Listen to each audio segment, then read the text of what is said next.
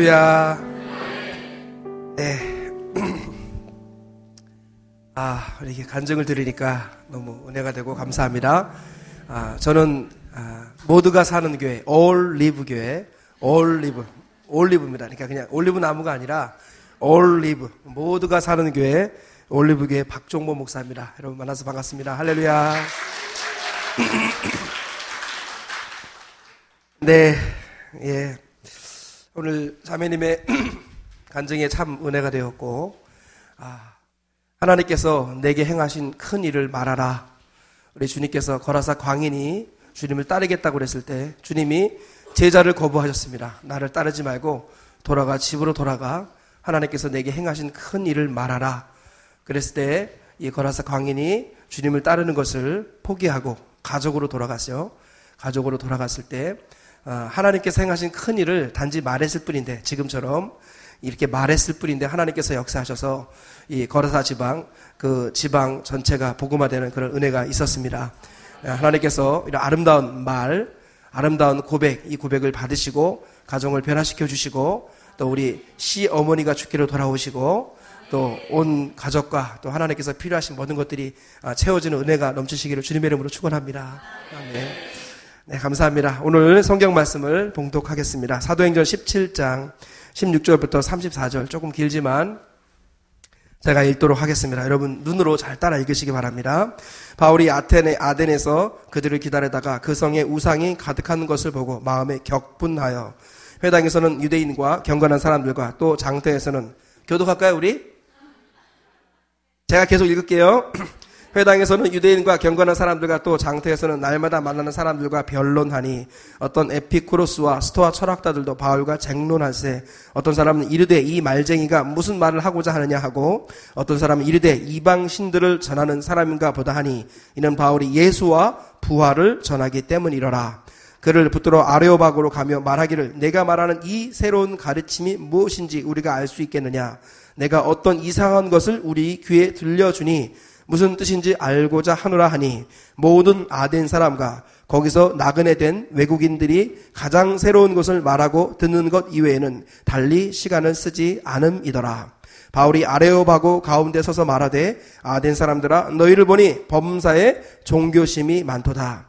내가 두루다니며 너희를 위하는 너희가 위하는 것들을 보다가 알지 못하는 신에게 라고 새긴 단도 보았으니 그런즉 너희가 알지 못하고 위하는 그것을 내가 너희에게 알게 하리라. 우주와 그 가운데에 있는 만물을 지으신 하나님께서는 천지의 주제시니 손으로 지은 전에 계시지 아니하시고 또 무엇이 부족한 것처럼 사람의 손으로 섬김을 받으시는 것이 아니니 이는 만민에게 생명과 호흡과 만물을 친히 주시는 이심이라. 인류의 모든 족속을 한 혈통으로 만드사 온 땅에 살게 하시고 그들의 연대를 정하시며 거주의 경계를 한정하셨으니 이는 사람으로 혹 하나님을 더듬어 찾아 발견하게 하려 하심이로되 그는 우리 각 사람에게서 멀리 계시지 아니하도다. 우리가 그를 힘입어 살며 기동하며 존재하느니라. 너희 시인 중에 어떤 사람들의 말과 같이 우리가 그의 소생이라 하니 이와 같이 하나님의 소생이 되었은즉 하나님을 금이나 은이나 돌에다 사람의 기술과 고안으로 새긴 것들과 같이 여길 것이 아니니라. 알지 못하던 시대에는 하나님이 간과하셨거니와 이제는 어, 디든지 사람에게 다 명하사 회개하라 하셨으니 이는 정하신 사람으로 하여금 천하를 공의로 심판할 날을 작정하시고 이에 그를 죽은 자 가운데서 다시 살리신 것으로 모든 사람에게 믿을 만한 증거를 주셨음이니라 하니라. 그들이 죽은 자의 부활을 듣고 어떤 사람은 조롱도 하고 어떤 사람은 이 일에 대하여 내 말을 다시 듣겠다 하니 이에 바울이 그들 가운데서 떠남에 몇 사람이 그를 가까이하여 믿으니 그 중에는 아레오바고 관리 디오누시오와 다말이라 하는 여자와 또 다른 사람들도 있었더라. 아멘. 서로 인사하겠습니다. 잘 되고 있습니다. 앞뒤 좌우분에게 인사하겠습니다. 선교하면 더 잘 됩니다. 네, 잘 되고 더 잘 되는 복이 넘치시기를 주님의 이름으로 축원합니다. 저 뒤에 그 올리브교회 성도님들, 이 앞에 올리브교회 성도님들도 이렇게 오셨습니다. 우리 서로 환영의 박수 한번 부탁드리겠습니다. 네. 이 앞에도 있고 저 뒤쪽에도 계시고, 네, 감사합니다. 아, 잘 오셨습니다. 예. 오늘 봉독한 말씀의 근거에서 사도 바울의 아테네 선교 이야기, 사도 바울의 아테네 선교 이야기라는 제목으로 하나님 말씀을 전하도록 하겠습니다. 아, 사도 바울은 아, 우리 사실은 아, 이중적인 대우를 받던 사람이었습니다. 사도 바울이 본래는 아, 바리새인 중에 바리새인, 바리새인이고 히브리인 중에 히브리인이었 고 날 때부터 로마 시민권자였습니다. 그리고 바울은 어, 가말리엘 문화의 아, 최고의 학문적 업적을 갖고 있던 그런 아, 정말 만만치 않은 사람이었습니다. 그가 예수 그리스도를 박해하다가 그죠? 박해하러 다메섹 도상에 갔다가 부활하신 예수님을 만난 걸 믿으시면 아멘 하시기 바랍니다. 부활하신 예수님을 만나고 나서 그가 꼬꾸라졌습니다. 그리고 그가 그동안 그렇게 박해해 왔던 그 많은 사람들 어, 그, 그들의 전했던 그 예수 그리스도 그 부활의 도를 사도 바울이 그죠 아나니아의 안수를 통해서 눈을 뜨고 나서 즉시로 밥을 먹고 강건함을 얻은 다음에 즉시로 예수가 그리스도라는 것을 성경을 통해 증명했습니다. 기억나시면 아멘 하시기 바랍니다. 바울이 그랬던 사람이에요. 그런데 바울이 그렇게 명백하게 바울이 회심했지만 바울이 교회를 가려고 했을 때 사도 바울은 위장신자라는 그런 오명을 받았습니다. 그리고 아, 유대인들에게는 배신자라는 소리를 들었어요. 유대인에게는 배신자. 그리고 그리스도인들에게는 위장신자. 이런 어, 위치에 있었던 사람이 사도 바울이었습니다. 그런데 그 사도 바울의 변화를 진심으로 보고 알았던 사람, 그 사람이 바로 바나바였던 사람이었습니다. 바나바는 이 사도 바울의 변화에 감동을 받고 그는 하나님의 사람이라는 것을 알았습니다. 그래서 모두가 그를 회피했을 때 바나바 위대한 아, 위로자 본래 요셉이라고 하지만 별명이 바나바 위로자인데 별명이 하도 얼마나 위로를 많이 주는지 별명이 이름이 되어버렸습니다. 그 바나바가 바울을 아, 예루살렘 교회 지도자들과 인사를 시키는 그런 이야기가 성경에 기록되어 있습니다. 그러고 나서 사도 바울은 다시 자기의 곳으로 가서 사역을 하죠. 그런데 이제 어, 이 스테반의 순교를 통해서 박해가 일어나지 않았습니까? 박해가 일어나서 흩어진 많은 사람들이 아, 이제 복음을 전하기 시작하는데 처음에는 유대인들에게만 복음을 전했습니다. 유대인들에게는 그게 상식이에요. 이방인들은 지옥의 뗄감이고 유대인을 택하셨기 때문에 구원은 유대인만 받는 것이다. 다 그렇게 생각하고 있었습니다. 그런데 헬라인들이 몇몇 사람들이 아주 독특한 개성의 디아스포라 유대인 중에 몇몇 예수님을 만났던 사람들이 헬라인들에게 복음을 전했는데 놀랍게도 헬라인들이 예수님을 영접하는 놀라운 사건들이 일어났어요. 그러면서 그 헬라의 사람들 죄송한데 선풍기 좀 꺼주시겠습니까? 미안합니다. 선풍기 좀.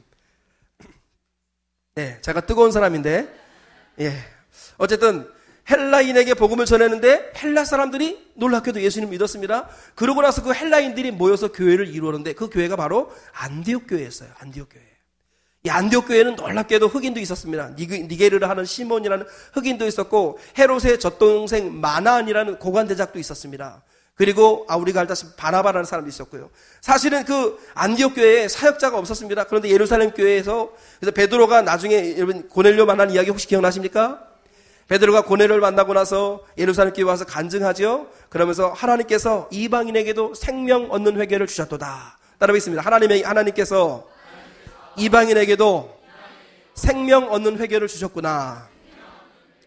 그 베드로의 고백 이후에 이방인 전도가 이제 시작되는 거예요. 사도행전의 최고의 전환은 어, 오순절 성령의 역사 또 하나가 있다면은 베드로와 고넬로의 만남을 통해서 이방인 전도가 공식화되는 거예요. 그 사건이 있고 나서 안디옥의 교회가 세워지니까 이제 예루살렘 교회가 어떻게 해요? 바나바를 안디옥에 파송합니다. 그래서 안디옥에서 바나바가 갔더니 바나바는 착한 사람이나 성령과 지혜가 충만하여 많은 사람이 죽게 더해지더라 그랬어요. 바나바는 착한 사람이었고 성령과 지혜가 충만했어요. 많은 사람들이 모여들었습니다. 그런데 바나바는 모자란 게 하나 있었어요. 뭐가 모자라느냐? 말씀을 가르치는 능력. 이 부족했다기보다는 자기보다 말씀을 훨씬 더 잘 가르치고 성경을 통해서 예수가 그리스도다라고 밝히 증거하는 사람이 딱 떠올랐어요. 그 사람이 누구였을까요?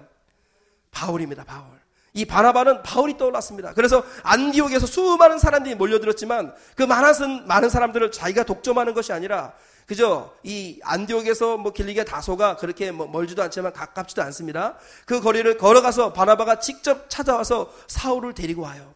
그래서 사울의 그죠? 사울이라고 하는 바울, 나중에 바울이 되죠. 이 사람이 안디옥에서 바나바와 1년 동안 하나님 말씀을 집중적으로 가르쳤을 때 수많은 사람들이 견고한 그리스도인으로 불려지기 시작합니다. 그래서 최초로 그리스도인이라는 별명이 바로 그때 만들어졌어요. 그 그리스도인을 마치 큰숲 맑은 샘 교회 성도들과 같습니다. 네, 이럴 때는 아멘을 크게 하는 겁니다. 여러분들은 진짜 그리스도인 같아요. 제가 보니까 얼굴에 다 쓰여 있습니다. 그죠? 얼굴에 다 쓰여 있습니다. 너무나 감격적입니다. 어쨌든 그 이후에 안디옥 교회가 아주 견고하게 세워졌고요. 놀랍게도 흑인도 지도자가 되었어요. 교회 지도자 중에 흑인이 있을 정도입니다. 우리말로 따지자면 외국인 노동자, 흑인 외국인 노동자가 회심하고 교회에 들어왔는데 그 사람이 목회자가 되었어요. 그런 놀라운 역사가 안디옥 교회에 일어난 거죠. 바나바를 파송하고 그래서 예루살렘 교회가 공식화 시켰는데 근데 이제 가장 안디옥 교회가 뜨겁게 부흥할 때 그때 성령께서 역사하십니다. 성령께서 사도행전 13장에 보니까 성령께서 내가 불러 시키는 일을 위하여 내가 시키는 일을, 일을 내가 시키는 일을 위하여서 내가 어, 원하는 사람 두 사람을 따로 세우라 하면서 안디옥 교회 최고 지도자 가장 top 리더 바나바 그리고 말씀을 가장 잘 가르치는 사울 두 사람을 따로 세우라고 말씀하세요. 지금 교회는 한참 뜨겁게 부흥할 때인데 큰숨 맑은 샘 교회로 따지자면 우리 김대현 목사님과 그죠 또 어떤 분 우리 유집사님 그죠 두 분을 따로 세워라 그리고 내가 불러 시키는 일을 위하여 이들을 따로 세우고 선교사로 파송하라. 교회가 기쁨으로 성령께서 시켰습니다. 그러니까 교회가 주를 섬겨 금식할 때 이 응답을 받고 이 이제 이 사람들이 바울과 사울과 바나바, 바나바와 사울을 선교사로 파송하는 거예요. 그래서 최초의 공식화된 세계 선교가 시작되는 겁니다. 안디옥에서부터 예루살렘이 아니라 어디서부터 안디옥. 그래서 전, 정통성은 예루살렘이 갖고 있었지만 정말 하나님의 능력이 왕성하게 활동하던 곳은 안디옥 교회였어요. 이 안디옥 교회가 우리 큰숲 맑은색 교회가 안디옥 교회를 따라가길 주의 이름으로 축원합니다. 그렇습니다. 어쨌든 이 안디옥 교회에서 선교사를 최초로 파송했습니다. 바나바와 바울이 1차를 선교를 했어요. 어디 가느냐? 처음에 구브로 섬을 갔습니다. 구브로에서 그저 우리 세리기우스 파울로스, 서기오 바울이라는 사람을 그저 엘루마라는 무당 엘루마의 반대에도 불구하고 사도 바울을 통해서 역사하신 하나님의 은혜로 서기오 바울이 회심하는 놀라운 역사가 일어났습니다. 구브로 섬이 복음화된 겁니다. 그 총독이 복음화됐어요. 총독이. 그 이후에 바다를 건너서 버가 그 우리 반빌리아의 이제 버가에 이르러서 거기서 그 유명한 토로스 산맥을 건너서 비시디아 안디옥에 이르러요. 비시디아 안디옥에 이르러서 아, 사도 바울이 그죠 유명한 명설교를 하는 이야기가 사도행전 13장쯤에 나와 있어요. BCD의 안디옥 사도 바울의 명설교 언젠가는 하나님께서 그 설교를 여기서 얘기할 때가 올 줄 믿습니다. 언젠가는 그죠? 그러고 나서 사도 바울이 루스디레아 이고니온 이런 이런 데 가서 복음을 전했어요. BCD의 안디옥에서 그리고 이고니온 루스드라 더베 이렇게 1차 선교 여행을 마무리하고 돌아왔어요. 그러고 나서 돌아와 봤더니 그저 교회 안에 어떤 일이 있었어요? 안디옥 교회 안에 어떻게 구원을 받느냐? 과연 예수님을 믿음으로 구원을 받느냐? 아니면 할례를 받고 유대인이 된 다음에 율법을 지켜고 그리고 예수님을 믿으며 구원을 받느냐? 어떤 겨울이냐? 시비가 붙었어요. 싸움에서. 예루살렘에서 교회 허락받지 않은 몇몇 사람들이 찾아와서 안디옥 교회를 어지럽혀 놨습니다. 그때 사도 바울이 분명히 예수님을 믿음으로만 구원받는다. 할례는 할례나 무할례나 소용이 없을 때 오직 사랑으로 역사하는 믿음뿐이라. 사도 바울이 그렇게 아무리 외쳤어도 교회가 너무 어수선하니까 안디옥 교회가 바울과 바나바에게 부탁을 하는 거예요. 당신들이 우리를 대표해서 예루살렘에 가서 이 이야기 공중을 받아 오십시오. 어떻게 구원을 받는지 모교인 예루살렘 교회에 알려달라고 부탁을 합니다. 그래서 바나바와 바울이 그죠 교회에 교회 부탁이라서 어쩔 수 없이 바울 같으면 절대 타협하지 않지만 교회의 부탁이기 때문에 사도 바울이 고개를 숙이고 예루살렘 교회에 와서 1차 예루살렘 총회가 일어납니다. 거기에서 할레파 사람들이 막 반대했지만 그러나 바울과 바나바가 뜨거운 간증을 하고 그리고 베드로가 간증하고 그리고 그죠 예수님의 동생 야고보가 그죠 내 생각에는 하면서 자기 의, 견을 말하면서 아모스서를 인용하면서 하나님의 마지막 세에 다윗의 장막을 일으킬 것을 얘기하면서 그 다윗의 장막은 곧 이방인을 통해 회복되는 하나님의 교회를 말하는 거예요. 그 얘기를 했더니 교회가 잠잠해졌습니다. 그래서 결국 만장일치로 오직 믿음으로 말미암은 구원의 도리가 그때 결정이 났습니다. 이해가 되시면 아멘 하시기 바랍니다. 많은 사람들이 박해를 할 때요. 그 박해를 하나님은 선한 걸로 바꾸어 주십니다. 그 박해를 통해 비진리를 통해 나를 힘들게 하는 그 사람을 통해 박수 엘루마를 통해 서기오 바울이 회심하고요. 그저 할레파 허락받지 않은 그리스도인 할레파들이 바울과 바나바의 복음의 가치를 떨어뜨렸지만 결국 예루살렘 회의를 통해서 이신층이 교리가 세워진 역사가 일어났어요. 우리를 반대하는 그 사람은 나중에 우리를 돕는 사람이 됩니다. 하나님은 악인도 악한 날에 적당하게 하셨습니다. 그죠? 그렇게 하고 나서 2차 선교여행을 또 떠납니다. 2차 선교여행은 1차 선교여행을 갔던 데를 그대로 가려고 했었는데 바울과 바나바가 마가 때문에 다툼이 일어나서 헤어졌습니다. 그리고 바울과 바울은 그죠? 우리 윗지방으로 지나가서 에베소로 가려고 했고 바나바는 자기의 고향인 구브로를 다시 2차로 선교여행을 떠나요. 그러고 나서 바나바 이야기는 이제 잠시 사라지고 바울이 이제 2차 선교여행을 떠나는데 바울은 1차로 전도했던 비시디의 안디옥, 이고니온, 루스트라, 더베 이쪽을 지나서 에베소로 가려고 했었습니다. 에베소. 그런데 누가 허락하지 않았을까요? 따라하겠습니다. 예수의 영이 허락하지 아니하시는지라. 예수님의 영이 그를 허락하지 않는 거였습니다. 그래서 비시디, 비시디, 비스디아로 가고자 해도 허락하지 않으시고 그래서 어쩔 수 없이 에베소로 가려면 왼쪽으로 가야 되는데 허락하지 않으시니까 비시디아로 가려고 하면 오른쪽으로 가야 되는데 허락하지 않으시는 거예요. 그래서 앞으로 갔더니 드로와에 이르렀어요. 드로와에 이르렀는데 따라 뵙습니다. 건너와서 우리를 도우라. 마게도냐인의 환상 가운데 나타나서 건너와서 우리를 도우라 이런 부탁이 일어났어요. 사도 바울 이것이 하나님의 부르심이다 해가지고 엘빈 터플러는 말하기를 유럽의 문명을 지고 바울이 건너갔다 그렇게 표현했어요. 바울이 2차 선교행 때 드디어 그죠 마게도냐 지방 배를 타고 거기 건너가는 겁니다. 그래서 마게도냐 지방의 첫성 빌립보 교회를 그, 거기서 세워지게, 세워지게 되죠. 그래서 루, 디아를 만나고 빌립보 감옥이 간수를 만나는 이런 사건이 기억나시면 아멘 하시기 바랍니다. 거기서 빌립보 교회가 놀랍게 세워지고 이후에 사도 바울이 데살로니가로 옮겨 데살로니가 어디로 옮긴다고요? 데살로니가로 전도하러 옮기는데 거기서 3주 동안 회당에서 하나님 말씀을 전했습니다. 그런데 수많은 역사가 일어났지만 유대인들이 방해를 했어요, 방해를. 그래가지고 급하게 3주 만에 세워진 교회를 내버려 두고 급하게 베레아로 피신해서 베레아에서 복음을 전하는데 베레아 사람들은 마음이 너그러서 하나님의 말씀을 간절히 받고 그 말씀이 그러한가요? 날마다 성경을 상고했던 아주 멋진 사람들이었어요. 그 베레아에도 교회가 세워졌습니다. 그러나 데살로니가에서 박해했던 사람들이 베레아까지 와서 박해를 했습니다. 그래서 바울이 어디로 피하기로 했느냐? 고린도로 피하는 그런 목표를 가지고 고린도로 가기 전에 아테네에 이르게 되었어요. 거기까지가 오늘 본문의 배경입니다. 이해가 되시면 아멘 하시기 바랍니다. 사도 바울이 2차 선교 여행 때 베레아에서 박해를 받고 이제 고린도까지 가려고 했는데 고린도 중간 지점에 아테네에서 거기에 머물러서 먼저 두고 왔던 실루아노와 디모데를 만나기로 하고 그죠? 아테네에 바울이 잠시 머물렀습니다. 아테네는 아마도 성경 문맥상 아테네 선교를 사도 바울이 계획하지는 않았습니다. 그런데 아테네를 거쳐가려고 아테네에 딱 이르는데 아테네 온 성에 우상이 가득한 것을 사도 바울이 보고 마음에 분노가 일어났습니다. 그래서 여러분들이 말하는 그 알지 못하는 신, 그 신이 내가 누구인지 알게 하겠다 하고 그 스토아 철학자들과 에피크로스 철학자들에게 복음을 전하는 장면이 오늘 본문 이야기입니다. 이해가 되시면 아멘 하시기 바랍니다. 그죠? 여러분, 그죠? 예, 정신 바짝 차리셔야 됩니다. 제가 설교할 때는. 할 말이 너무 많아서 여러분들이 정신 바짝 차리셔야 됩니다. 아멘? 그러니까 자주 불러주시면은 제가 이렇게 말을 많이 안 하는데 왜 이제 부르시는지 모르겠어요. 아니, 6개월 전에 그렇게 은혜를 받아놓고 말이에요. 왜 이제 부르는지 저는 이해할 수 없습니다. 근데 뭐 어쨌든지 간에, 그죠? 이런 얘기는 여러분들에게 해도 소용없죠. 김 목사님이 하여간 문제입니다.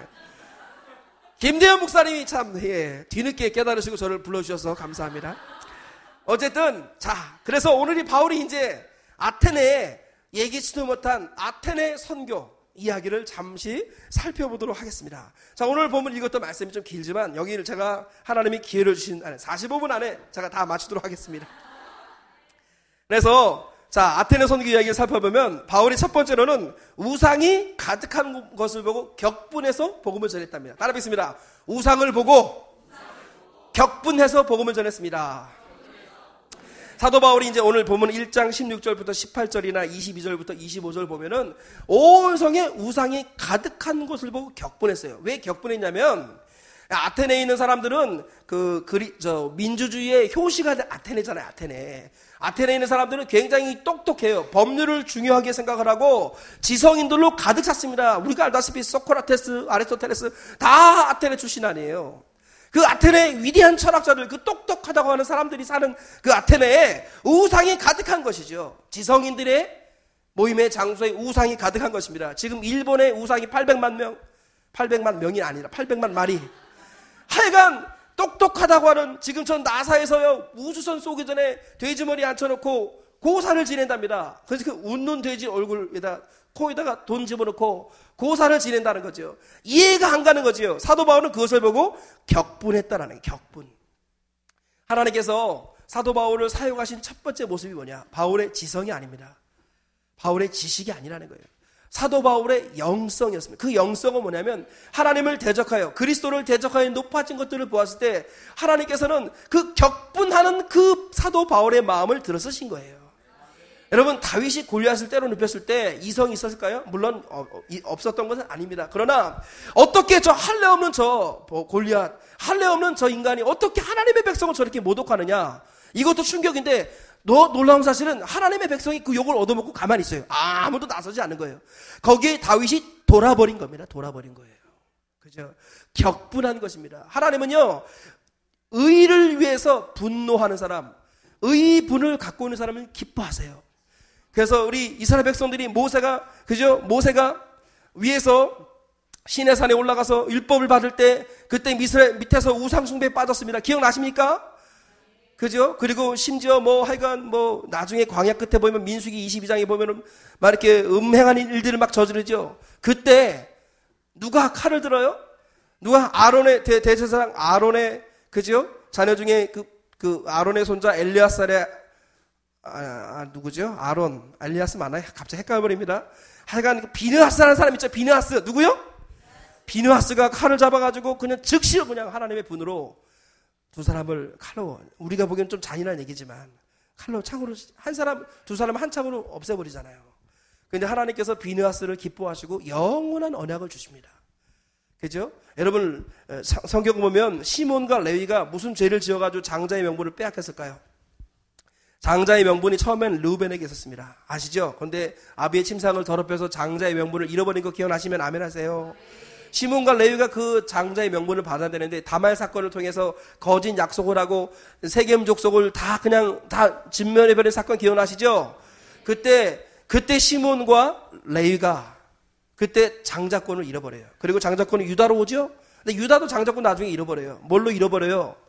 그죠? 가나안 여인 그 요셉을 팔아버린 거, 뭐 가나안 여인 수하 가나안 사람 딸과 결혼하고 뭐 이런 것들이 다 장자권을 잃어버릴 만한 그런 명분을 갖고 있었어요. 그런데 이 레위, 시몬과 레위가 본래 그때 거짓 약속을 해가지고 다 진멸시켜 버리고 장자권을 잃어버렸어요. 그런데 하나님께서 시몬은 회복이 안 됐어요. 그러나 레위를 다시 회복시킵니다. 누굴 회복시킨다고요? 레위에게 어떤 저주를 내리냐면은 어떤 하나님께서 예언을 하시냐면 너희는 민족 중에서 흩어질 것이다. 그런 예언을 해요. 그 예언이 이루어집니다. 그런데 어떻게 이루어지느냐? 모세가 신의 산에서 율법을 받고 있을 때, 계명 10계명을 받고 있을 때 밑에서 우상 숭배가 이루어지는데 모세가 내려와서 돌판을 집어 던져 깨뜨렸어요. 기억나시면 아멘 하시기 바랍니다. 그죠? 돌판을 왜 깨뜨렸는지 아세요? 그게 단지 혈기 때문이었을까요? 돌판을 깨뜨린 게 뭐예요? 돌판을. 만약에 돌판을 깨뜨리지 않으면 그 돌판은 주종 주종 관계의 계약서입니다. 계약서. 이 약속을 지키지 않으면 너는 죽겠다. 이 계약서입니다. 모세가 뭐 한 거예요? 계약서를 찢어버린 거예요. 만약에 이 계약서 깨뜨리지 않으면 다 죽어버려야 되는 거예요. 다 죽어버려야 되는 거예요. 하나님 허락도 없이 모세가 자기 멋대로 계약서를 찢어버린 거예요. 예, 부동산 하시는 분. 그죠? 계약서 함부로 찢으면 됩니까? 안 됩니까? 안 되잖아요. 근데 모세가 돌판을 깨뜨린 거는 계약서를 찢어버린 거예요. 하나님이 모세가 하나님, 하나님을 너무 사랑하니까 하나님이 계약서 만든 그 종이 가지고 다시 올라와라. 그러죠? 그때 모세가 뭐라 그래요? 누가 여기서 자기 형제들을 칼로 칠 사람이 누구냐? 그때 누가 일어나요? 그때 그때 레위가 일어나는 거예요. 레위 지파가 들고 일어나서 자기 동족들을 칼로 쳐요. 우상 숭배한 사람 3천 명을 죽입니다. 하나님 그 레위인들을 기뻐하시고 처음에 야곱을 통해서 내려주셨던 예언, 민족 중에 흩어지리라 그것이 이루어지게 하실 때 그것이 선으로 바꾸어서 각 지파의 레위인이 되어서 각 지파가 하나님을 섬기는 일에 도움을 주는 사람으로 세워집니다. 아멘. 하나님은 의분을 갖고 있는 사람을 기뻐하시는 거예요. 그러니까 다윗이 바로 그런 부분에서 의분을 갖고 아니, 다윗이 아니죠. 우리 바울이 그런 사람이었어요. 저는 뭐 이런 얘기를 지금 하나님 하나님 기뻐하실지 모르겠지만 저는 개인적으로 우리 김대현 목사님은 제가 어, 제가 개인적으로 좀 오래전부터 알고 지냈던 분이세요. 김 목사님은 다른 건 모르겠어요. 성격이 좀 급하시고 그래서 성격이 좀 급하시고 그죠? 그런데 다른 건 모르겠지만 이분의 일대기를 제가 밤새도 삶을 들어봤어요. 밤새도 들어봤어요. 밤새서. 네, 김대현 목사님은 제가 봤을 때 하나님이 기뻐하시는 게 뭐냐면은 의분이 있어요. 이분은 불의한 거를 못 참고 그죠? 저한테는 저, 저는 상상도 못할 얘기를 하는 거예요. 부목사일 때 담임 목사하고 싸운 적도 있다는 거예요. 그죠? 여기 부목사님 되실 분 누구지 모르겠지만 그렇다고 싸우면 안 됩니다, 여러분. 어쨌든지 간에 의분 하나님께서 그것을 너무 기뻐하셨어요. 너무. 그러니까 김대현 목사님은 이 시대에 하나님 쓰시는 그죠? 차세대 우리 대구 경북의 일꾼입니다. 아멘. 아멘. 여러분 제가 다른 교회 분들에게 소개할 때 그렇게 소개합니다. 하나님이 아시면 하나님이. 여러분들이 하나님께서 사용하시는 사람과 함께 가는 이 길을 기뻐하시길 주의 이름으로 축원합니다. 기뻐하셔야 됩니다. 열심히 가시길 주의 이름으로 축원합니다. 사도 바울은 우상이 가득한 것을 보고 격분했어요. 하나님 그것을 사용하셨습니다. 가장 똑똑하다고 하는 사람이 우상을 사용하고 우상을 섬기고 지성 하나님이 없는 지성은 결국 무지로 이끌어가는 거예요. 아무리 똑똑해도 하나님 없는 지성은 결국 진화론을 만들어내는 거예요. 우리 조상이 원숭이 그죠? 그 이전에 뭐예요? 뭐 아메바, 집신벌레 그러다가 뭐, 뭐, 어류에서 양서류, 그죠? 그죠? 뭐 파충류, 조류에서 뭐, 포유류, 뭐, 일, 하다 유인원, 그러다 뭐 사람이 됐다며요. 그래서 똑똑하다고 하는 사람들이 다 이렇게 만들어 놨어. 이렇게 세상을 다. 그죠? 하나님 없는 지성은 결국 무지로 이끌어 간다라는 거예요. 우리는 지성에서 영성으로 나가야 돼요. 우리, 우리나라 최고의 지도자였던 그 이어령이라는 사람, 27살에 쓴 글이 한국 국문학계를 뒤집어 엎었어요, 이 사람이. 그래서 갓길이라는 그 말, 말을 만든 사람이 이어령입니다. 이어령. 이 사람이 그, 그 지성에서 영성으로라는 책을 한번 읽어보셨습니까? 거기 보면은 그 젊은 시절에 그 똑똑하다고 하는 순간에 하늘의 별을 보고 깜깜한 밤에 집에 들어갈 때 자기는 고독을 느꼈다는 거예요. 그때, 그러니까 뒤늦게 제 딸 때문에 한 70대 넘어서 우리 오늘의 교회 하영조 목사님께 세례 받은 거 아시죠? 모르셔도 됩니다. 한 그런 일이 있어요. 아, 그 우리나라 최고의 지성이 70 몇 살에 그저 무릎을 꿇고 그저 세례받고 예수님 믿는 사람이 됐고 지금은 나름대로 기독교 서, 서적들을 막 써내고 있습니다. 근데 이 사람이 돌아보니까 그 20대 초반에 하늘의 별을 보면 외롭고 쓸쓸할 때 그때 하나님이 자기를 불렀다는 걸 그때 자기가 영원히 이미 알았다는 거예요. 그럼에도 불구하고 그 똑똑한 지성으로 하나님을 부인하는 글들을 쓰고 하나님을 대적하게 높아졌다는 거죠. 그러나 하나님께서 그를 포기하지 않으셔서 그가 뒤늦게 돌아온 겁니다. 여러분 우리는 항상 기억해야 됩니다. 지성 하나님 없는 지성은 반드시 우리를 무지로 이끌어가는 거예요. 똑똑하다고 하는 사람들이 결과적으로 하는 일들을 보면 다 이상한 일들입니다. 하나님이 없기 때문이에요. 그죠? 하나님께서 사도 바울을 사용하신 것 바로 격분하는 의분이 있는 이 모습을 하나님이 기뻐하셨어요. 또 하나가 뭐냐면 사도 바울의 이제 기능적인 부분을 성품은 뭐예요? 의분. 의분을 하나님이 사용하셨어요. 또 하나는 기능을 사용하세요. 기능이 뭐냐? 언어 구사 능력. 이 바울은요, 하나님께서 주신 은사가 뭐냐면 언어 구사 능력이 있었어요. 지 성도 있었죠. 그래서 철학자들에게는 철학 용어로 복음을 전했어요. 지금도 오늘 본문이 다 철학 용어로 복음을 전하는 거예요. 그리고 시장에서는 코인의 헬라어, 그래서 시장 언어로 복음을 전했습니다. 그리고 회당에서는 회당 언어로 전했어요. 바울 사도는 그죠? 우리 성경에서 바울을 볼 때마다 여러분 우리가 마치 바울이 돼야지 우리 목사님 바울같이 되었으면 좋겠다. 그래서 그렇게 관점을 보는 건 두 번째입니다. 첫 번째 관점이 뭔지 아세요? 이 바울은 예수님의 그림자인 것이죠. 여러분 바울이 바울의 앞치마에서 그래서 앞치마나 손수건으로 귀신이 떠나고 병이 고쳐지는 사건이 있었던 거 기억나시면 아멘 하시기 바랍니다. 우리 그걸 보고 뭘 생각을 해야 돼요? 와, 우리 목사는 왜 저런 능력이 나타날까? 안 나타날까? 그렇게 생각하는 것은 뭐 그, 그럴 수도 있어요. 그럴 수도 있어요. 그런데 그건 둘째입니다. 첫째가 뭐냐? 바울이 앞치마를 통해서 병을 고치고 귀신 쫓아냈던 건 뭐예요? 예수님께서 그저 회당장 야이로의 아들을 고쳐주러 가시는 도중에 혈루증 걸린 여인이 예수님의 옷자락이라도 만지면 병이 낫겠다는 마음이 일어나서 수많은 군중을 뚫고 들어가서 예수님의 옷자락을 만졌을 때 병이 나았습니다. 아멘? 바울의 그 모습은 예수님의 그림자인 거예요. 우리는 성경을 볼 때요. 바울을 인간 바울을 보는 게 아니라 글을 들어 사용하시고 그 안에서 일하신 예수님을 봐야 합니다. 성경을 보면 항상 바울이 성령의 충만함을 받아 그저 귀신아 내가 네게 말하는 그에게서 예수 그리스도 이름 명하는 그에게서 당장 나오라. 성령이 충만했을 때 그랬어요. 충만했을 때. 주님이 이끌어 가셨을 때 그런 역사가 나타났던 거예요. 근데 사도 바울은 아쉽게도 뭐였어요? 자기 몸에는 육체의 가시, 사탄의 사자가 항상 떠나지 않았습니다. 이거 떠나게 해달라고 세 번 주께 간절히 기도했어요. 근데 주님이 말씀하시길 내 은혜가 이미 내게 충분하다. 따라 뵙습니다. 내 은혜가 내게 충분하다.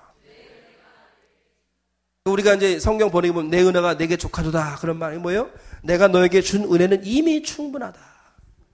그래서 사도 바울이 그 이후로 깨달았어요. 아, 내가 약할 때 하나님이 강하게 역사하시는구나. 그렇다면 나는 내 약함을 자랑해야겠구나. 사도 바울은 그 이후로 평생 자기 약함을 자랑했어요. 사도 바울의 약함이 뭐였어요? 사도 바울의 학자에 따라요. 안질이라는 사람이 안질. 성경 보면요. 성경을 사도 바울이 다 쓰지 않고 마지막 몇 글자만 자기가 써요. 눈이 안 좋아가지고 그랬다 보는 사람이 있어요. 그리고 간질. 간질이라고 하는 사람이 있어요. 간질.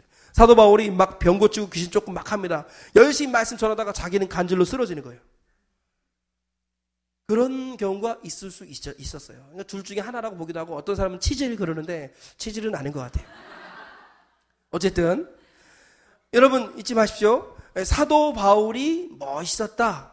오늘도 보니까 철학자들에게는 철학 용어로 아주 유창하게 복음을 전하고 시장에서는 모든 사람이 알아들을 수 있는 코인의 헬라어 시장 언어로 복음을 전하고 유대인들에게는 회당 언어, 성경 언어로 복음을 전하는 정말 다재다능한 사도 바울을 보면서 우리는 이 사람이 얼마나 멋있는가 이렇게 보는 경향이 있을 수 있다는 거예요.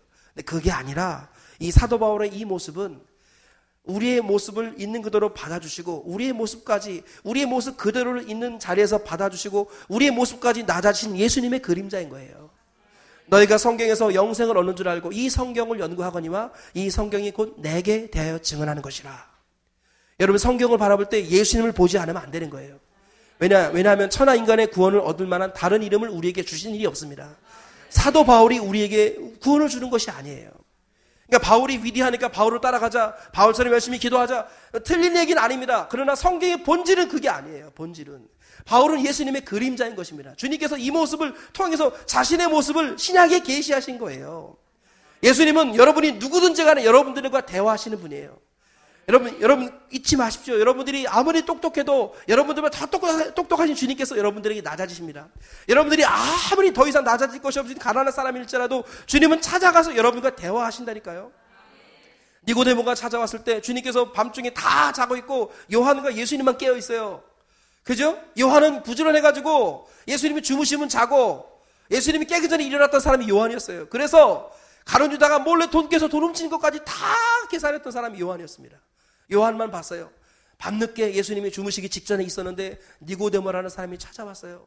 유대인의 관원 니고데모.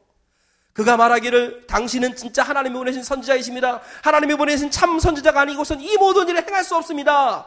예수님께서 대답도 하지 않으시고 내가 내게 거듭나야 하겠다 하는 말을 놀랍게 여기지 마라. 너 거듭나지 않으면 천국 못 간다. 너 지금 이대로 가다간 지옥이야. 니고데모 지성인에게는 사정없이 그냥 그대로 얘기하시는 거예요. 물론 예의를 갖추고 그죠? 예수님 니고데모에 그렇게 말씀하셨어요. 그 사람은 이미 니고데모 같은 사람은 대화하는 이런 기술이 아주 가득한 사람이에요. 그래서 그, 그 거두 절미하고 본론부터 들어가서 물과 성령으로 거듭나지 않으면 하나님 나라를 볼 수 없고 하나님 나라를 볼 수 없으면 하나님 나라에 들어갈 수 없어. 너 내가 내게 거듭나야 하겠다는 말을 놀랍게 여기지 마라. 너는 이스라엘 선생으로서 어찌 이런 일을 알지 못하느냐. 그죠? 그러나 그 요한복음 4장을 보면 수가성 여인이 남아요. 수가성 여인 우리 보통 뭐 창녀라고 생각하죠? 절대 그렇지 않아요. 창녀가 아니라 아이를 낳지 못한 여인이에요. 아이를 낳지 못한 여인. 이 여인은 아이를 낳고 싶어서 과거에 다섯 명의 사람과 결혼했습니다. 근데 그 당시에는 아이를 낳지 못하면 버렸어요. 이혼 주소 가지고 버렸어요. 아이를 낳지 못했던 거예요. 가지고 지금도 그저 또 이렇게 공식적으로 버림받을까 부담이 되는지 또 어떤 한 사람의 남자와 아이를 갖고 싶어서 가정을 이루어 갔으나 아이가 생기지 않는 거예요. 여자에게 가장 큰 고통, 지금 우리에게 무엇이 고통일지 모르겠지만 그 당시 가장 큰 고통은 아이를 낳지 못하는 거예요. 얼굴을 못 뜨고 다니니까. 한낮에 뜨거울 때 물 들어오는 그 여인. 그 여인에게 다가가기 위해서 우리 주님께서는 목마른 사람이 되어서 우물가에 기대어서 여인이여 물 좀 주시겠소? 라고 다가가셨다라는 거예요. 사케오 모든 사람이 매국노라고 욕하는 그 사케오 사케오는요 이름을 들어본 적이 없습니다. 이름을 왜요? 매국노, 쇼다리, 리모컨 다리, 장롱 다리. 모두 다 사개오를 이름을 부르지 않고 욕하는 거예요. 욕하는 거예요. 근데 주님께서 그래서 지나가신데 사개오가 예수님 얼굴 한번 보려고 찾아가는데 키가 작아서 볼 수도 없고 아무도 사개오를 받아들이지 않지요. 사개오가 예수님이 가는 길을 미리 바라보니까 저기 돌 무화과 나무 옆에 딱 있는 거예요. 뽕나무라고 하죠. 돌 무화과 나무. 거기 올라가서 예수님을 기다리며 지나가는 예수님 얼굴이라도 보려고 그분이 지나가시다가 자기 밑에 서서요. 성경에 보니까 신구약 최초로 사람이 예수님이 사람을 우러러 본 건 사개오가 처음입니다. 예수님께서 사개오를 우러러 보셨어요. 우러러 보시면 그죠? 사개오야 내려오라. 내가 오늘 너희 집에서 너와 밥을 한번 먹겠다. 사개오는요 집에 친구가 들어온 적이 없어요. 외로웠습니다. 주님께서 외로운 사개오에게 내가 너와 밥을 먹을 거야. 그랬을 때 사개오가요 정리하지 못한 이불이 있습니다. 개지 못한 빨래가 있어요. 수많은 정리되지 않은 부분이 있었지만 그러나 너무 반가워서 즐거이 즉시 예수님을 영접했을 때 주님께서 그의 집에 들어가서 교제를 나눴습니다. 사개오가 너무 감동받아서요. 주님이 사개오 죄를 한 번도 얘기하지 않으셨는데 사개오가 스스로 주님 제가 내 재산의 절반을 가난한 사람들에게 주겠습니다. 그리고 내가 불법으로 남의 거 토색한 거 있다면 네 배로 갚겠습니다.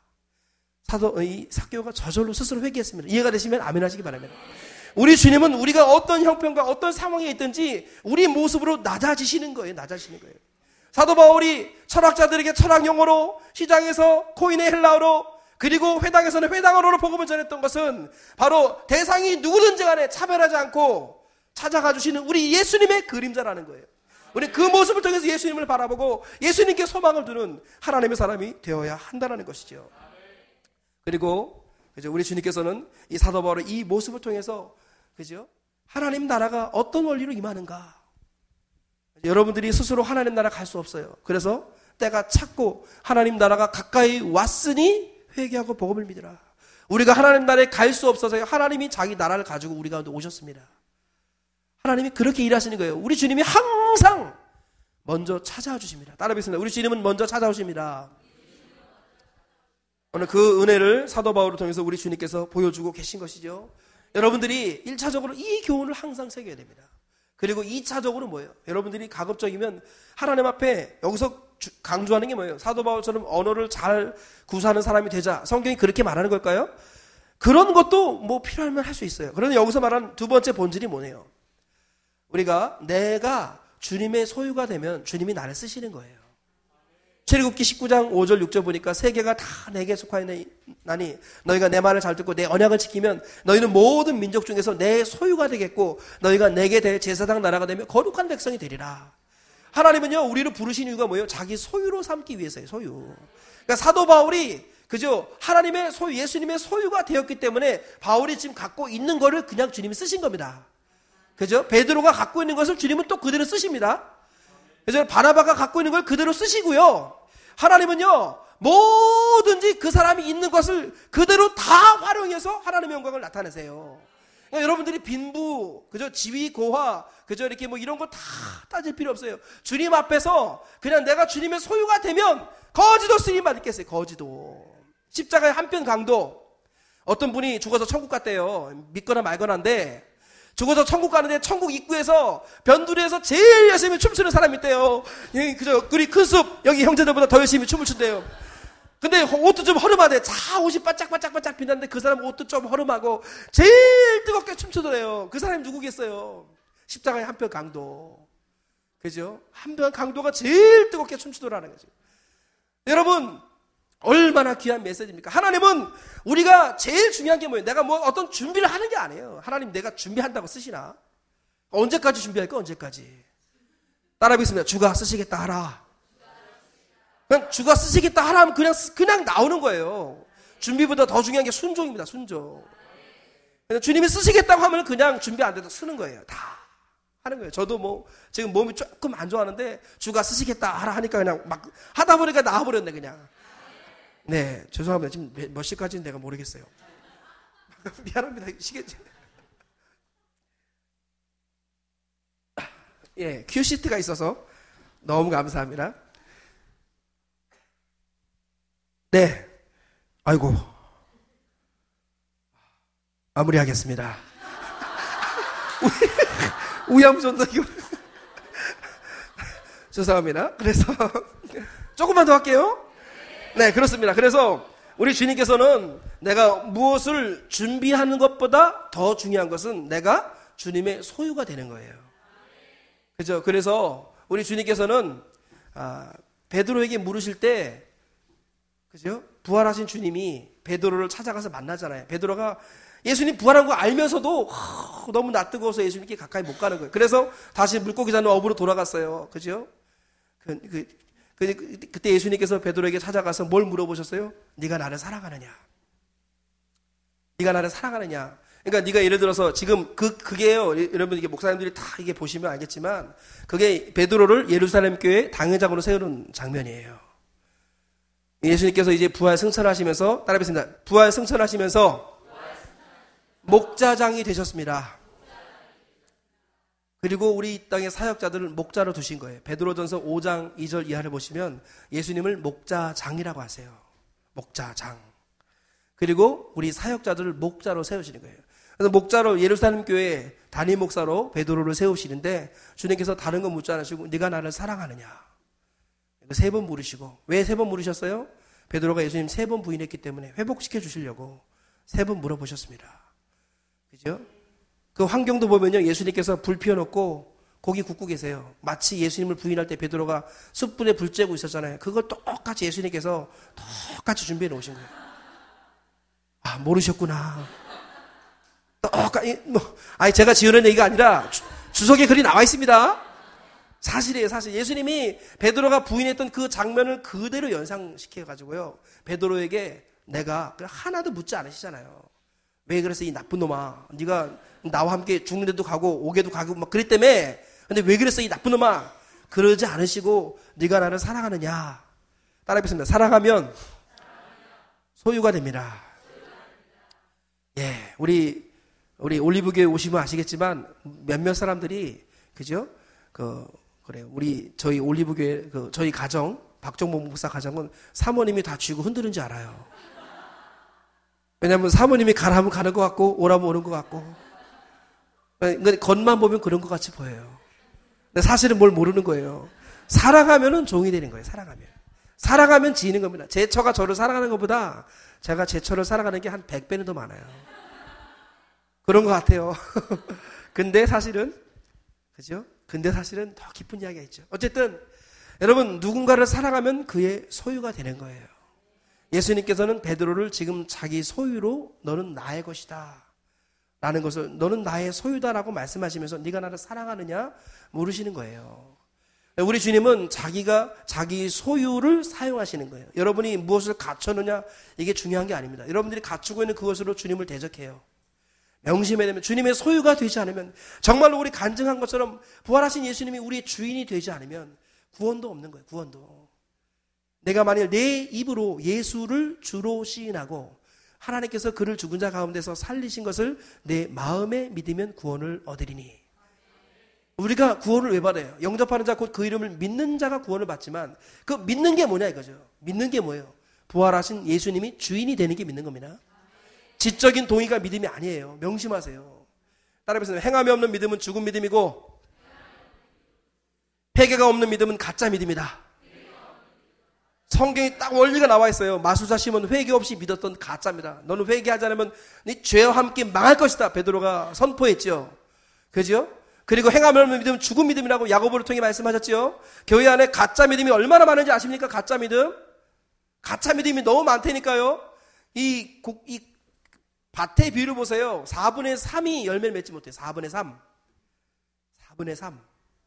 길가도 있고, 바위도 있고, 가시떨기도 있고, 좋은 땅도 있대요. 새 나무는 열매 맺지 못하는 거예요. 그죠? 우리 큰순 마이생 교회는 전부 다 좋은 땅 되길 주의 이름으로 축원합니다.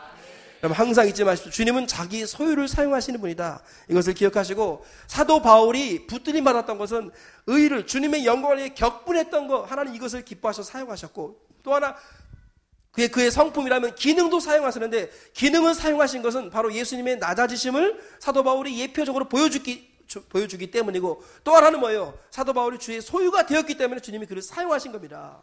정리하자면 여러분들이 어떤 무엇인가를 하기 전에 또는 무엇인가 준비되기 전에 가장 본질적인 게 뭐예요? 누가 나의 주인인가? 이것을 우리가 묵상해야 됩니다. 저와 우리 모두가 이런 아름다운 묵상이 있기를 주님의 이름으로 축원합니다. 마지막으로 한 가지만 더 말씀드리면 사도 바울의 아테네 선교 이야기를 보면은 바울은 예수님과 부활을 전했으나 철학자들은 가장 새로운 것만 원했습니다. 따라뵙습니다. 바울은 부활을 전했고 철학자들은 새 것을 원했다. 여러분 해 아래 새 것이 없다 그러세요. 그죠? 해 아래 새 것이 없다. 근데 철학자들은 새 것만을 추구했어요. 우리가 알다시피 스토아 철학자 아리스토 어, 그죠? 스토아 철학자 그다음에 에피크로스 학파. 그죠? 스토아는 금욕주의, 에피크로스는 뭐라 그랬어요? 그죠? 이게 쾌락주의 뭐 이런 거 다 철학 시간에 배웠잖아요. 똑똑하다고 하는 사람들, 그 사람들은 새로운 것을 추구했습니다. 그런데 어, 따라해보겠습니다. 진리는 새로운 것이 아니라 잊혀진 것입니다. 그럼 진리는 새로운 것에 있지 않습니다. 이 시대의 모든 젊은이들 다 새로운 것을 추구하며 살아요. 그래서 게임도 새로운 게 나오고 포켓몬고가 새로 나와가지고 그저 예배 끝나고 나면 바로 뛰어가지고 포켓몬고 잡으러 가고 뭐 우리 큰습 식구들은 그런 거 모르실 거예요. 근데 저희 올리브교회 식구들은 아직 좀 젊은 친구들이 있어가지고 포켓몬고 이거 잡으러 돌아다녀요. 잡으러 돌아다녀요. 다 새 것을 추구합니다. 그러나 새 것은 곧 낡아지는 거예요. 그죠? 갤럭시 S6 엣지. 얼마나 멋있는지 모르겠어요. 그런데 이거 이제 곧 버려집니다. 폐품돼 버려요. 새 것은 곧 옛 것이 되어 버리는 거예요. 진리는 새로운 것이 아니라 잊혀진 것입니다. 우리가 늘 알고 있던 것, 주 예수의 부활, 늘 알고 있는 것처럼 보이지만 사도 바울을 일대기를 보세요. 어디 가든지 주 예수의 부활을 전했다라는 것입니다. 이, 이 부활의 메시지가 반복되어져서 정말 부활하신 예수님이 나의 주인인가라는 것이 실제적인 질문이 되어야 됩니다. 이것 때문에 여러분 한 번은 괴로워야 돼요. 그래서 잠을 설쳐야 됩니다. 정말 예수님이 나의 주인인가? 그 예수님이 정말 부활하셨다면 지금 나의 삶이 이게 올바른 것인가? 우리가 진지하게 생각해 볼 필요가 있다는 것입니다. 하나님은 반복을 기뻐하시고 마귀는 새 것을 좋아하게 만들어요. 원수 마귀는 항상 새로운 거, 새로운 거, 새로운 거. 그래서 남편도 새로운 사람 만나야 되고. 이 세대가 다 그렇게 가고 있습니다. 다. 결코 지금 웃으시지만 이해는 되지만 웃기는 얘기는 아닌 거예요. 현실입니다. 현실. 영성은 반복에서 나오고 지성은 새거에서 나온 거예요. 진짜 영성은 반복이 반복. 두날개가 왜 위대합니까? 정말 핵심을 반복하지 않습니까? 여러분이 변화될 때까지 반복하는 거예요. 정말 사랑하는 부모는 자식이 바뀔 때까지 반복하는 거예요, 반복. 그래서 반복에서 영성이 나오는 것입니다. 히브리 종교는 반복을 중요하게 생각하고 헬라 철학은 새로운 것을 중요하게 생각하는 거예요. 이 시대는 헬라 철학, 이성이 이 시대를 사로잡고 있고요. 그죠? 이성이 주인이 되어버렸고 나 개인이 주인이 되어버렸습니다. 주님께서 말씀하시는 거예요. 네가 너의 주인이 아니다. 내가 너의 주인이다. 우리 주님 그렇게 말씀하시는 겁니다. 신학교가 얼마나 많이 변질되는지 몰라요. 신학교가 처음에 들어갈 때는 예배당이 부흥했습니다. 예배당에 사람이 꽉 차는데 시간이 지나면서 도서관에 사람이 많아지고 예배당에 사람이 줄어, 줄어들어요. 여러분 도서관에 사람이 많은 게 옳습니까? 예배당에 사람이 많은 게 옳습니까? 여러분 하버드 대학교가 신학교인 거 아십니까? 프린스턴 대학이 신학교인 거 아십니까? 예일 대학이 신학교였던 거 아십니까? 다 신학교였어요, 신학교. 그런데 어느 순간부터 예배당 채플에 사람들이 줄어들고 도서관에서 밤새는 사람이 많아지는 거예요. 그러면서 공부를 하지 말라는 게 아니라 예배당을 잃어버리고 공부를 하는 겁니다, 공부. 그래서요, 철학과 헛된 속임수로 너희를 속이지 못하게 하라고 그랬는데, 철학과 헛된 속임수가 교회 안에 들어왔어요, 교회 안에. 그죠? 그래가지고 도서관이 부흥하기 시작하면서 신학교가 변질이 되는 겁니다. 도서관이 부흥하면서. 오늘날 신학교에 도서관에 교수하겠다고 설치는 사람들이 얼마나 많은지 몰라요. 그런데 예배 시간에 예배는 늦어요. 예배 대리 출석합니다. 그리고요, 철학이도 이런 게 없어져 버렸어요. 그죠? 얼마나 안타까운지 모르겠어요. 여러분, 기도가, 기도보다 회의가 더 많아지는 교회는 말아먹을 교회입니다. 그죠? 여러분, 초대교회는요, 회의가 있었을 때 회의에도 성령 인도를 받았습니다. 사도행전 15장에 보니까 성령과 우리는 이것이 옳다 여겼다 그렇게 표현 나와요. 성령과 우리는 우상의 뭐 이런 거 몇 개 우상의 재물 목매어 죽은 거 피채 먹지만 이런 것만 하지 않고 이방인들에게 불편한 짐을 지우지 않기로 성령과 우리는 옳은 걸로 가결했다 그렇게 나와요. 회의 중에도 성령의 역사가 있었어요. 성령의 역사가 없는 회의는 중단해야 됩니다. 중단. 오늘날 교회가 회의는 많아져요. 비유컨대 신학교에 도서관이 부흥하는 거랑 똑같습니다. 그죠? 우리 큰습교회가 왜 큰습교회가 아니죠? 큰습 맑은새 교회. 우리 큰습 맑은새 교회가 왜 소망이 있습니까? 여러분 기도하기 때문에 기도하기 때문에. 예배 전에 기도하시는 모습을 사진 찍어놨습니다. 올리브교회 성도들을 오늘 좀 일찍 오신 분들은 봤어야 돼요. 왜 제가 올리브교회 성도들을 제가 모시고 왔을까요? 여기 큰습 맑은생 교회 성도들의 기도하는 모습을 여러분들에게 보여드리고 싶었습니다. 찬양하는 모습을 여러분들에게 보여드리고 싶었어요. 우리 올리브교회 성도들 손을 들어보세요. 빨리 손 들어보세요. 예, 그리고 예, 예, 한 뭐, 예, 한 500명 오셨습니다. 예, 앉아보세요. 네, 우리 저 집사님 이제 우리, 우리 올리브교회 오시기를 결심했습니다. 지금 손 들었거든요. 예. 네, 예, 감사합니다. 지금 일꾼이 필요해. 우리 찬양 싱어가 필요했는데 잘 됐습니다. 지금. 할렐루야. 오세요, 오세요. 빨리 오세요. 그렇습니다. 예, 그리고요. 여러분, 예, 예, 보내, 잘 됐죠? 그죠? 아유, 잘 됐다고 지금 많은 분들이 얘기하고 계시니까. 예, 이, 게저 오시기 바랍니다. 감사합니다. 네. 그리고 여러분, 이제 이 아테네에서 바울이 설교했던 것에 대해서 학자들이 의견이 분분합니다. 사도 바울이 복음을 상대화시켜서 복음을 인간주의적 측면에서 전했기 때문에 열매가 없는 것이다. 이렇게 평가하는 사람들도 있어요. 많이 있어요. 우리나라에서 제일 유명한 그 곽선희 목사님 같은 분도 그렇게 설교합니다. 그러나 제가 성경을 여러 번 연구해 본 결과 그게 아니었습니다. 아무리 설교자가 탁월하게 복음을 전해도 듣는 귀가 문제가 있으면 열매가 없는 거예요. 철학자들이 들을 귀가 없었던 거예요. 예수님, 예수님도 예수님 말씀하실 때 들을 귀 있는 자는 들을지어다 그랬어요. 여러분 사도 바울이 열심히 전했는데 새 것만 추구하던 사람들 듣는 귀가 닫힌 거예요. 그러니까 사도 바울이 아무리 설교해도 알아듣는 사람이 없는 거예요. 그죠? 성경에 보면은 우리 밭 이야기가 나오죠. 밭 이야기 나온 누가복음 8장에 보면은 어, 우리 밭이 나와요. 밭. 밭이 특징이 뭐예요? 씨는 똑같은데 밭이 저마다 문제가 있는 거예요. 밭이. 밭에 문제가 있으니까 열매가 없는 거예요. 그래서 여러분들 항상 우리가 잊지 말아야 돼요. 나는 은혜를 못 받는데 다른 사람은 은혜를 받는다. 그러면 일단 여러분 입장에서 100% 나의 문제다. 이렇게 생각하시면 돼요. 나는 은혜가 안 된다. 그런데 다른 사람 막 눈물을 펑펑 쏟고 있어요. 그럼 누구 문제예요? 누구 문제? 근데 왜 목사님한테 시비를 걸어요? 요즘 목사님 기도 안 하시나 봐. 괜히 물고 늘어지고. 물론 우리 크리스마스 교회는 안 그러지만 일반적인 지금 현상들이 그래요. 목사님께 시비를 걸고 그리고요 뭐 그죠?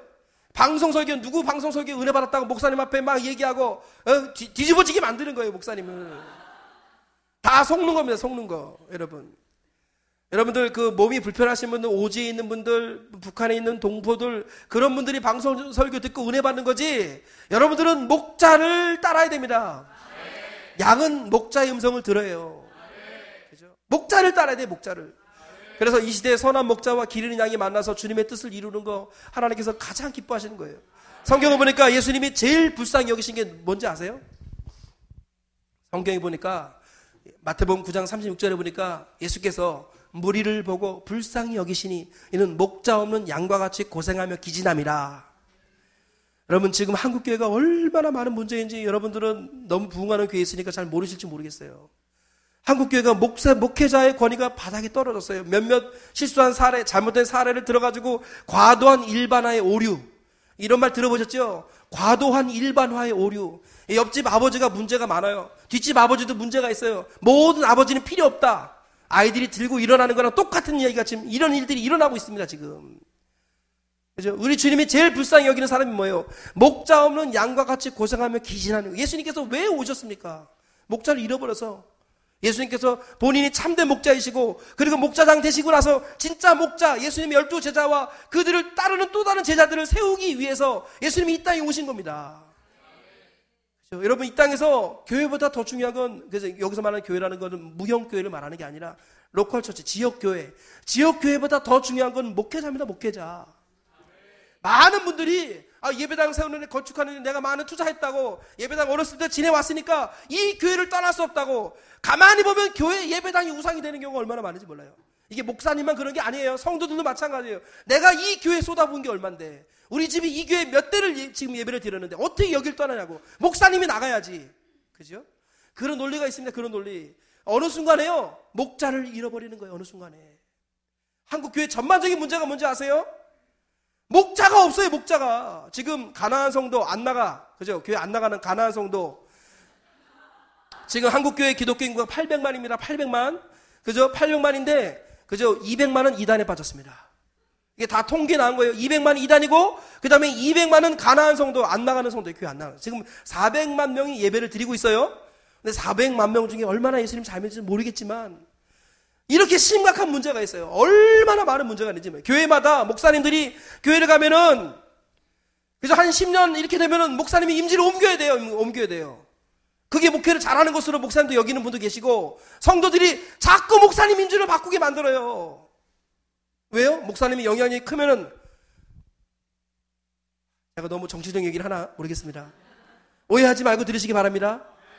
목사님의 영향이 너무 커버리면은 어떡하냐고 교회 몇몇 실세 몇 대부터 지켜왔던 그 사람들이 주도권 빼앗긴다고 주도권. 교회 주도권이 뭐예요? 주도권이. 예수님께서는 섬김을 받으려 함이 아니라 도리어 섬기려 하고 자기 목숨을 많은 사람의 대성물로 주려고 오셨는데 오늘날 교회에 많은 사람들이 높은 자리에 오르려고 주님은 나를 만나려고는 낮은 곳으로 와라. 나의 불러오셔는 낮은 곳이다. 주님은 그렇게 말씀하시는데 오늘날 많은 사람들이 교회에 그 직분을 그저 감투로 여깁니다. 감투로. 그래가지고 목사님들을 쉽게 쉽게 바꿔요. 그래야지 자기가 이제 세력이 생기는 거예요. 여러분 이해가 되십니까? 제 논리가? 목사님이 계속 있으면은 자기 영향이 없는 거예요. 그러니까 정기적으로 목사님을 바꾸면은 이 목사님 언제 갈 거라는 게 성도들의 마음속에 잡히는 거예요. 그러면 그때부터 이제 몇몇 사람들이 교회를 좌지우지하는 거예요. 아 속는 거면 다 속는 거예요. 자, 부족하지만 그죠? 제가 개척을 저도 김대현 목사님을 따라 개척을 했어요.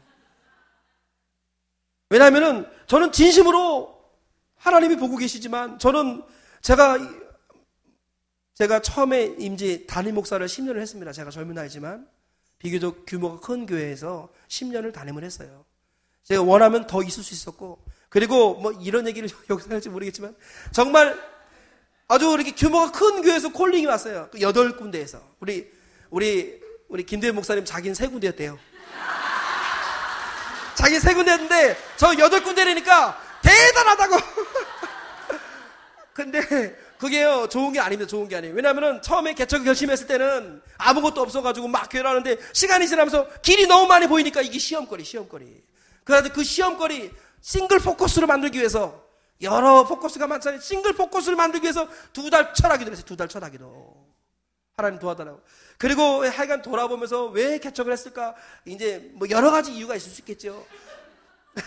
돌아보면요. 결국은요, 제가 기존의 교회로 안 간 이유가 뭐냐. 저도 인간적으로 자녀가 넷이십니다, 제 아이가. 지금 큰애가 열, 열다섯인가요? 미안해, 몇 살이냐, 지금? 열다섯, 열다섯, 여기, 여기 와 있어요. 큰애가 열다섯이고, 그 다음에 여덟, 여섯, 넷, 이렇게 있어요. 아, 이거 인간적으로 따지면은 쉽지 않은 일이었는데 제가 왜 개척을 했느냐? 아, 진짜 목사가 되고 싶었습니다. 저는 하나님이 저를 목자로 불러주신 것을 부인할 수가 없, 없거든요. 저는 차라리 그걸 부인하는 저는 죽는 게 나을 거예요. 저는 목에 칼이 들어오는 고난이 많았습니다. 그러나 그것을 제가 고등학교 2학년 때 부르심을 받아서 안 믿는 제가 불교 집안의 출신이에요. 근데 거기 때, 그때에서 예수님 만나고서 고2 때부터 이 길을, 한 길을 걸어보세요. 제가 정말 이것을 묵상했어요. 내가 왜 목사가 되었을까? 주님이 왜 나를 목회자를 부르셨을까? 양들을 치기 위해서 주님의 양을. 그런데요, 그냥 기존 교회에 있으면은 이제 조금 있으면 한 10년 있으면 옮기는 거예요. 옮기는 거예요. 그리고 뭐 이렇게 점프한다고 하대요? 점프? 이렇게 시골에서 도시로 점프. 100명 교회에서 200명 교회로 점프. 이렇게 점프를 잘하면은 목회를 잘하는 거라는 거죠. 하, 제가 그 논리에 빠지고 싶지 않았어요. 그 논리에 들어가고 싶지 않았어요. 내가 왜 목사가 되었을까? 저는 죽을 때까지 주님이 부르시는 날까지 그리고 뭐 교회 법이 있다면 그 법 안에서 저는 제가 하는 제가 3대 신앙 따라뵙습니다. 당대 신앙이 아니라 3대 신앙입니다. 성경 보세요. 아브라함, 이삭, 야곱의 하나님은 3대 하나님이에요. 이스라엘이 1900년 동안 나라가 없었습니다. 그러나 시오니즘 1945년 5월 17일인가요? 그때 이스라엘이 회복이 됐어요. 그때 모여라 했을 때 700만 명이 모였는데 아무 문제 없이 나라를 딱 이루었어요. 불가능한 일이죠. 우리나라는 이민 3세면 한국말 다 잃어버리는데 이스라엘은 1900년 동안 흩어졌다가 모였는데 나라가 완전히 금방 세워졌어요. 왜 그래요? 3대 신앙을 지켰기 때문이에요. 3대를 지키면 영원히 지키다. 이건 이스라엘의 상식인데 세상 사람들은 몰라요. 그죠? 3대 신앙이 영원히 지키는 거예요. 여러분, 이제 제가 지난번에 그 여름 수련회 때 저 만나셨던 분 한번 손 들어 보세요. 그, 아 감사합니다. 예. 자, 그때 뭐라고 그랬어요? 그죠? 여러분들 자녀들을 예배당에 앉히라고 그랬죠? 여러분, 아, 이 한 목자의 음성을 아버지와 아들과 자녀 3대가 같이 들어야지 믿음이 계승이 됩니다. 제가 이거 기회만 있으면은 왜 한 번밖에 안 부르는지 모르겠는데, 제가 이거, 이거 덮었습니다. 이거 덮었습니다. 이거. 여러분, 아버지와 아들과 자녀 3대가 한 목자에게서 말씀을 듣는 게 성경의 원리예요. 이스라엘은 전쟁이 나면 제일 먼저 랍비를 숨깁니다. 자녀가 아니고 부모가 아니고 랍비를 숨겨요. 랍비를 잃어버리면 나라를 잃어버리는 거예요. 이스라엘 개념 그겁니다. 교육이 그 나라를 마, 만들었어요. 그리고 이거 수평, 수직 3대 신앙뿐만 아니라 수, 수평 3대 신앙. 너는 디모데 후서 2장 2절 너는 내게 들은 바를 충성된 사람들에게 부탁하라. 그들이 또 다른 사람을 가르칠 수 있으리라. 이게 수평 3대 신앙이에요. 여러분들이 제자 삼는 게 수평 3대 신앙이에요. 그리고 이웃을 제자 삼는 게 수평 3대 신앙이라면 자녀를 제자로 삼는 게 수직 3대 신앙이에요. 구약은 수직 3대 신앙이 중심이고 신약은 수평 3대 신앙이 중심이고 이것이 바로 십자가를 이루는 겁니다. 십자가를. 여러분 자녀를 소홀히 여기면 안 돼요. 영국 교회가 선교사를 그렇게 많이 파송했지만 자기 자녀 교육이 실패해서 자녀들과 부모가 따로 놀았어요. 따로. 그래가지고 다음 세대가 끊겨버렸습니다. 그래서 선교사가 수평 보고마도 중단이 돼버렸어요. 수직 보고마가 중단되면 수평 보고마도 중단이 돼버려요. 뿌리기 때문에 뿌리기 때문에. 그래서 가족 자, 자녀 복음화, 즉 세대 복음화가 세계 복음화의 통로입니다. 하나님 아브라함을 통해서 아브라함에게 하신 일이 뭐예요? 이삭 하나 키운 겁니다. 이삭 하나. 그리고 15년 동안 야곱을 키웠습니다. 아브라함, 이삭, 야곱이 나이를 계산해 보면 그리고 히브리서 11장 6절 9절에도 보니까 아브라함과 이삭, 야곱이 15년 동안 함께 살았대요. 동일한 약속을 유업으로 받은 이삭과 야곱, 야곱과 더불어 장막에 머물렀다라고 나와 있어요. 여러분 이삭과 그 다음에 누구죠? 이삭과 야곱과 요셉이 같이 살았을까요? 17년을 같이 살았습니다. 17년. 이삭이 185세 죽고요. 야곱이 147세 죽고요. 그 다음에 요셉이 110세 죽었어요. 여러분 날짜를 다 계산해 보면은 요셉 요셉이 요셉이 이삭과 더불어 17년을 같이 있어요. 물론 더 죽은 시간은 나중이지만 이게 팔려갔잖아요. 팔려가가지고 못 만나고 중간에 죽거든요. 이삭이 17년을 이삭이 요셉을 가르쳤어요. 3대 신앙이에요, 3대 신앙. 여러분들이 반드시 불편한 거는 충분히 이해가 되지만 자녀들을 앉혀놓고 예배를 드리는 게 이게 본질이에요. 어린아이들이 내게 오는 것을 용납하고 금하지 말라. 하나님 나라가 이런 자의 것이니라. 누구든지 어린아이와 같이 하나님 나라를 받들지 않고는 결단코 천국에 들어갈 자가 없느니라. 어린아이, 자녀를 교육시키면 아무 문제 없습니다. 저희가 부족하지만 올리브 교회에 그죠? 저희는 세대 통합 예배를 드려요. 올리브 교회는 아이들이 다 있는데요. 거의 안 떠들어요. 거의. 100%라고 말하면 좀 그렇지만 거의 말씀을 듣는 일은 아무 문제 없습니다. 지금도 저희 아이들이 있습니다. 아이들이 안 떠들어요. 여기 안에. 저희는 가급적이면 다 예배당에 앉혀요. 왜냐하면 부모와 자녀와 자손 3대가 목자의 음성을 들어야 돼요. 저는 이것을 이루다가 주님 품에 가는 거예요. 이게 제 부르심이에요. 그러니까 저는 그거를 하려고 제가 교회를 옮기고 옮기고 이게 아니라 이걸 하기 위해서 어쩔 수 없이 개척밖에 길이 없는 거예요. 그래서 개척을 하게 되었어요. 여러분 잊지 마십시오. 그래서 우리 주님께서는 하나님께서 이 시대에 그죠? 새로운 것을 추구하는 이 시대에 잊혀진 것의 것으로 돌아가라고 말씀하시는 거예요. 예수님의 부활에 대해서 우리가 돌아가야 할 것이고 새로운 것 추구하지 마십시오.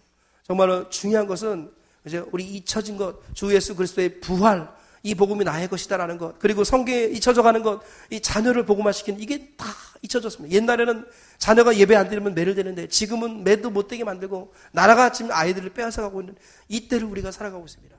이 안타까운 이때 여러분들이 우리 큰스 마이크생 교회가 여러분들이 지금 이제 수직 수평 복음화가 그 어느 교회보다 왕성한 교회로 저는 확실히 믿습니다. 바라기는 수직 복음화도 여전히 이루어지어서 이것이 같이 가서 올리브 교회와 그리고 우리 큰숲 마근세 교회가 아름다운 동역을 이루고 그죠? 하나님 나라 영광을 위해서 함께 달려가시다가 그날 천국에서 다시 만나는 은혜가 있기를 주님의 이름으로 축원합니다. 아멘. 우리 다 같이 한번 기도하시겠습니다. 우리 다 같이 이 바울이 아테네에서 전했던 것을 기억하면서 바울이 하나님께서 바울을 들어 쓰신 것은 첫 번째가 뭐라고 그랬어요? 의분.